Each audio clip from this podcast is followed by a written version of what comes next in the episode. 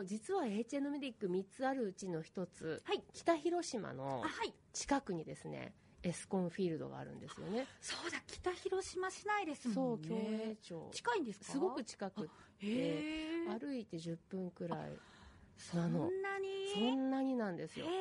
それで、まあ、もともとね、あの、ファイターズが札幌ドームで試合している時から、HN メディック実は職員さんの福利厚生にね、シーズンシートというものがありましておっ、しゃってましたよね そこに、あの、シートがあるものだから、行ってきました、私も、エもスコンしかしてフィールドに。エスコンフィールドのうんシーズンシートもそう。もう買ったということで。そうそうそう。職員さんのためにすごい。い本当にね、あはい。の私、野球ね、巨人の星しか知らないんです、星、ヒューマンは大好き、だけど、他は知らない。そうそうそうはい。なんだけど、もうね、なんていうのかな、そんな私でも楽しめましたよ、すごく。あそうですか、いやうんでもそう言いますよね。もうたくさんの方行ったよっていう方いらっしゃると思うんですけれどもやっぱり素晴らしかったですか？素晴らしかったですね、そのうんまあ、見て回るのも楽しいし、なんかちょっとこうお祭り騒ぎみたいな感じがあってね、うんうんうんきっと今、オープンしたからっていうわけではなくて、きっとこのお祭り騒ぎはずっと続くわって思いましたね。あとね、子供を遊ばせる場所があるんですよ。そうボーネルンドさんねボーネルンドさんのあれ素晴らしかった。えーやっぱりけいちゃんしょうちゃん楽しんでまもうしたか？ね、あの野球はいいからこっちにいたいと。それぐらい。あそうですかそうそうそう。あとはまあね、お決まりのユニフユニフォームと帽子を買わされ、あかわさもう財布からパラパラと出ていきみたいな。えー、なんか美味しいものもたくさんあるって聞きますし、うん職員さんもじゃあ喜んでくださいますね。はい。おすすめです。皆さんどうぞ行ってみてください。はい、はいそうですね。それでは、ドクタートークのラジオ診療室。今日のテーマは？環境の変化を受け入れる力というお話です。環境の変化を受け入れる力。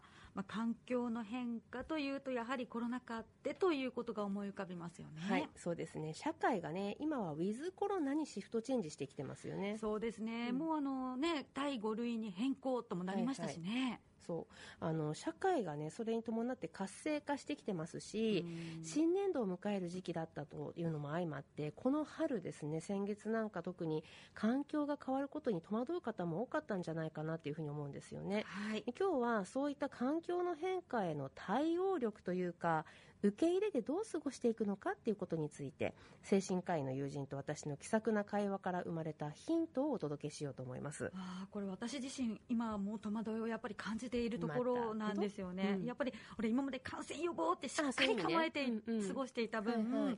どう心持ちをね変えるべきなのかとかって考えるんですけどこのお友達の精神科医というのは以前自分を観察してみようのシリーズ、はい。睡眠編はい。で、えーコメントくださいました。あの先生ですか、はい、あの大学の同級生なんですけれども東京で広場ストレスケアクリニックというクリニックの院長をなさっている木田沙也加先生ですね。うん眠れないという思いをお持ちの方がお酒を習慣的に飲むのは良くないけれど一概にお酒がダメだっていうのは違うよっていうお話をしてくださいましたよね、はいはい。その人がそれで困っているかどうかというところが大事だとかそうそうそう。おおね、お酒たくさん飲む人がいたとしてもそれで健康に問題がなくて本人も周りも何も困ってないのであればそれはただのお酒飲みですっていうおめ 面白いコメントいただきましたよね。はい本当に面白かったし、うんうん何かどこかしらほっとした山本だったんですけれども お酒飲みの山本で。そう。ご興味のある方はですね、ぜひ、ポッドキャストで聞いてみてください。はいで、その木田先生との会話から生まれた今回のテーマということで、環境の変化を受け入れる力ということですね。はいどういったお話ですか？あのコロナ禍に入った頃ですよね心に傷を負う方が増えたっていう話題がありましたはい。で最近では活気が復活してきたこの4月頃に私なんとなく報道を見てて心の痛むニュースを見かけることが多いような気がしてたんですよね。でこれって気のせいかなっていうふうに思いましてこの町の精神科医であるこう友人の感覚としてどうかなっていうことで聞いてみたくなったんですよ。はい。で、木田先生のコメントどうでしたか？うん、あの木田先生いつも通りざっくばらんに答えてくれたんですけどコロナ禍で仕事もイベントもリモートで行われることが多かったりマスクで表情が見えなかったりしたことっていうのは実はコミュニケーションや場の空気を読むのが苦手な人にとってはちょっと気持ちが楽なところがあったんだよね。とのことだったんですよ？うーんそうかリモートだと、まあ、場の空気というものがないから読む必要がなくなりますし、うん。まあね、ちょっと必要以上に気を使うっていう、まあ、場面もないですから、うん。それがねあの楽だなちょっと気がね楽だなっていう方も実はいたっていう見方もあるっていうことですか？そういうことかなって私思っていて、はい。でリモートはリモートでね例えばタイミングがずれたりとかうん。間合いがわからないとかいうことで困ることがあるんですけれどもなんていうかこうコミュニケーションエラーがネットワークの不具合とか機械側の問題で吸収されるっていう側面があるのかなっていうふうに私も木田先生のコメントを聞いて腑に落ちるところがありましたね。あのリモートであることでクッションの役割が発揮されることもあったってうんことですね。ねうんでねあの木田先生が言うことにはコロナが落ち着いてきてコミュニケーションの場が以前の状況に戻ってきたことで他者との距離の取り方が難しくなっている若者が大変に多いよですって。おじゃあ若者なんですね。そうみたい。でうん。いろいろな大学で合理的な配慮をしてくれるところが増えてきているんですよ、え合理的な配慮ってどういうことですか？そうそう。で合理的な配慮って何？って私もはてって思ったんですけど、はい。っていうのはね診断書の提出が前提にはなるけれどもリモート授業をしてくれるとかあとは課題の提出の期限を延長してくれるとかそういった合理的な配慮をしてくれることがあると。で学校とか会社、まあ、会社の方もねあの保健室で相談すると施設指定の様式の書類があったりするらしいので、まあ、いきなり病院に行くんじゃなくって相談してから精神科受診してみてもいいかもしれないっていうことでしたえね。ーそうなんですね。うん。ちょっとねへえそんなことあるんだって思って。うん。で木田先生ねかなり現実的なところまで話してくれましてお。精神科って当たり外れが大きい科でさですって。えそれ言っちゃうんですか先生？そう言っちゃうの。いいんですか？いいんですか？サクッとね。あえそうなの？でこれちょっと一応ねラジオで言っていいの？って聞いたんですけどいいよって。あそう。で迷ったら専門医指定医産業医なんかを持っているドドクターを探すとはい。一応の基準はクリアしているドクターに当たると思うよって。当たる？いやでもなんかリアルですよね。でもそれぞれご自分のこうフィーリングに合う先生と出会うことができるといいですよね、ね、それはまあ精神科に限らずですよね。うんそう、はい。あとは大学生ですとか若者に限らず普通に出勤して仕事をしているだけなのになんだか疲れるとかね。